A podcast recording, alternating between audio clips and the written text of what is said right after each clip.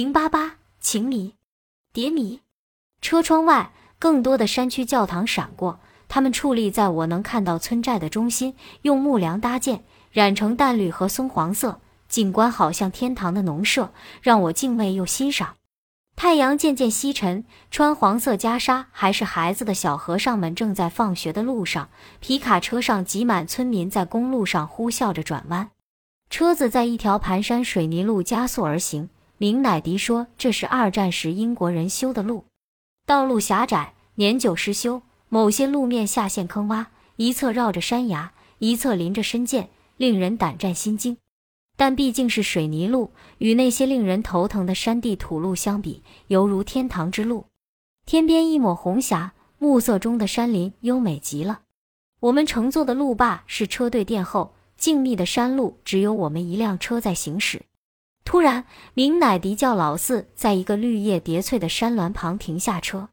山峦后面的小片平地长满了含羞草，这些纤秀的小草见到我们，全都羞怯地匍匐了茎叶。像一层绿茸茸的地毯，我以为明乃迪要方便，殊不知他不容置否，拥着青子走到阳光犹存的平地边际。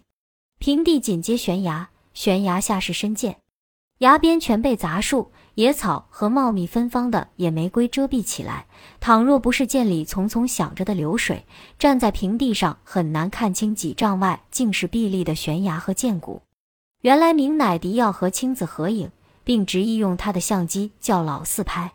金色夕阳，苍翠山林，香草遍地，白云飞动。秀硕的明乃迪深情地、冲动地紧紧拥着娇俏的青子，被明乃迪激情灼热的青子，红艳滴血的面容惶惑的不知所以。青子和明乃迪浪漫的向上帝派来情种，在悬崖边的草地微笑。老四举着相机对他们连拍。今晚到达景洞。青子与明乃迪即将分手，天各一方，不知何时才能相见。难怪他们恋恋不舍，有点生离死别的味道。我担心青子会迷失，那是一个悲剧的场面。一个男人和一个女人一直沿着那条斜阳照射的小路，走向生与死的分界线。一国情报官温柔的、强悍的，张着网捕获猎物的场面，真有点说不出的缠绵。群山沉默忧郁，就像恋人的眼睛。我的心莫名淡淡的忧伤，我没有惊扰这对情意绵绵的男女。尽管明乃迪举枪射杀可爱小灵猫的情景不时浮现我的脑海，心中荡过一缕甚而恐惧，但还是被眼前浪漫忧伤的美丽所感动。毕竟明乃迪与我们共车穿越金三角的黑色走廊，一路承蒙他无微不至的关怀保护，又同在原始森林铺满含羞草的苍翠山峦消逝阳光。从邦康出发，说不清过了多少路障关卡，森严壁垒的关卡，荷枪实弹的军人，见到考察团的车队，证件都不查看，一路通行无阻。如果我们没有搭上这豪华阵容的顺风车，沿途的艰难险阻可想而知。但一个可能性的实现，其实意味着另一个可能性的排除。随行考察团的错综复杂，远远超出我当时的理解范围。我现在意识到，我们这一路的危险不是飞沙走石，不是蛮荒野兽，不是帮派、毒品纷争，更不是长途乘车的酷热艰辛，而是金三角特殊的错综复杂、阻隔人与人之间正常交流的不信任。两个理想主义的浪漫女性与各国间谍同行，考察团除免情局官员明确间谍身份，其他人均不排除此嫌。走上这风光如诗、景色如画。处处是谜，处处潜在危险的道路。